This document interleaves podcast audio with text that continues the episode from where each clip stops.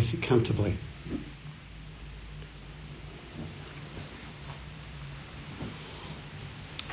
So, good evening, everyone, on this cold evening, and everyone on Zoom. It's said in the mythology of Buddhism, it's said that when the baby Buddha was born, he pointed one finger at the heavens and one at the earth and said, um, Above the heavens, below the heavens, only I, alone and sacred. Very precocious baby with a very big ego. But what, what's the meaning of those words? Um, I alone, um, above the heavens, below the heavens, only I, alone and sacred.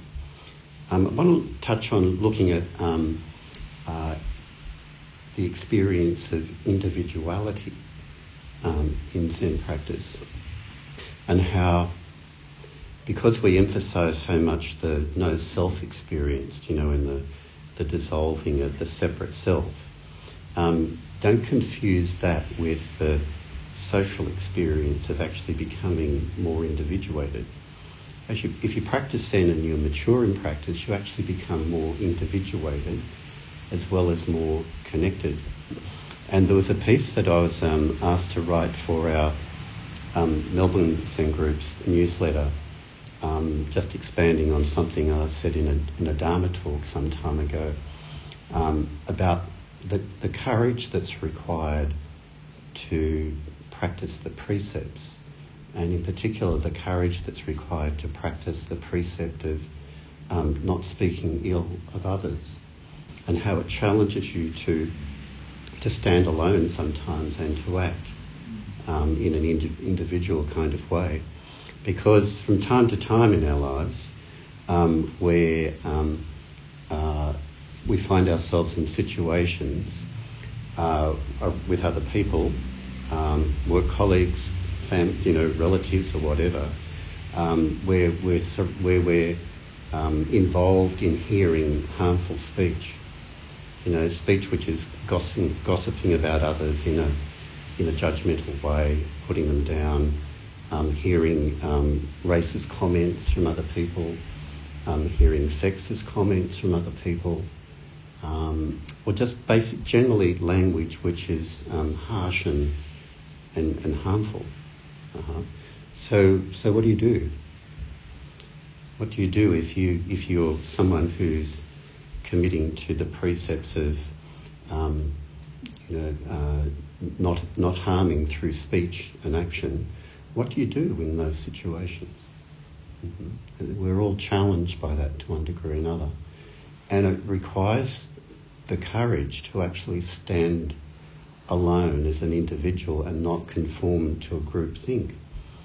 And, and if you don't go along with the group joke or the group view, um, then you risk being um, criticised, or you risk being ostracised, you know, or you risk being your your uh, your position being challenged in some kind of way.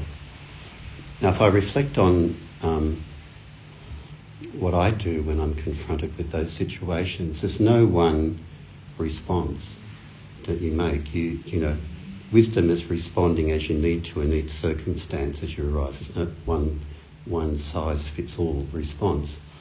But if I reflect on some of the things I do when I'm confronted with this situation, sometimes I will just um, say nothing and be expressionless and just not do anything which implies any approval of it.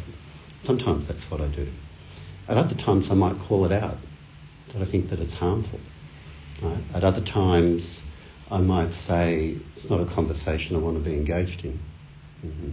Sometimes I might use humour to defuse the situation. You know, there's a variety of different different responses. There may be many more um, that you may think of.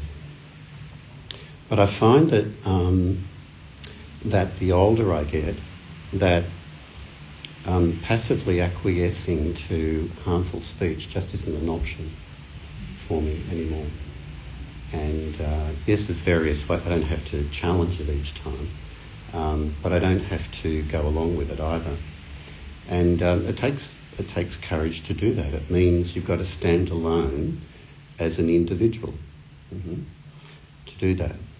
And uh, because if you if you if you just passively acquiesce to it and agree with it or laugh along with it, um, in, a sense, what you're doing is you, you're enabling harmful speech in others. They get a reward from doing it, and they think you're agreeing with it. Um, so Zen practice, um, as I said, it, it's a it's an experience of being of exper- you experience your aloneness in the world and you experience your interconnectedness with everything in the world at the same time. Now, to a linear, logical person, those two things don't together. It's got to be either that or it's that. Right?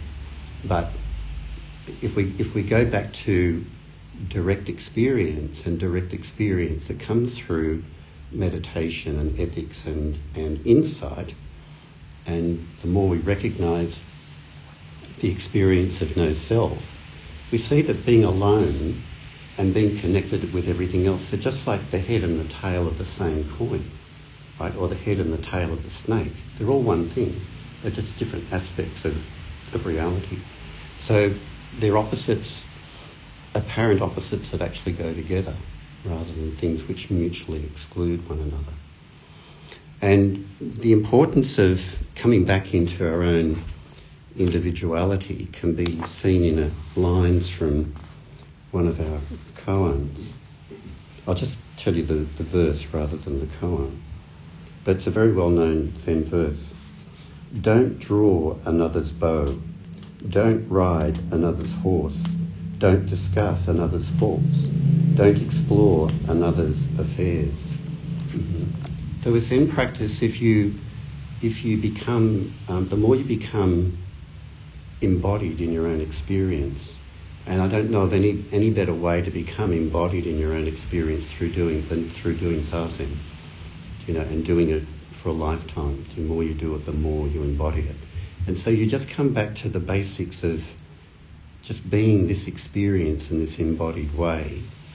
And you're no longer caught up so much in the bullshit that goes on inside your own head, right? And, and the less you're caught up in the bullshit that goes on in your own head, the less you are with other people as well, right? And so there's a kind of liberation that actually occurs or a freedom that comes from being caught up in words and right and wrong and, you know, and beliefs and so on of, of, of any kind, religion, politics, personal views, whatever. They're just ideas that you might entertain, right? Um, but they're not things that you're fixated on or that you identify with. So when you become, when you free up in that way, um, there is, you, you just know it for yourself alone that there is this experience that you are alone, like the Buddha said, you know, above the heavens, below the heavens, only I, alone and sacred is this manifestation of Buddha nature, which is me. Uh-huh. And but it's not just me; it's everything. It's me, and it's everything. And so um, that's what comes out of this practice. So don't um, fall into the mistake of thinking that to be ego-less, you know, um, is the same as um, not being an individual. In fact, the, the opposite is true.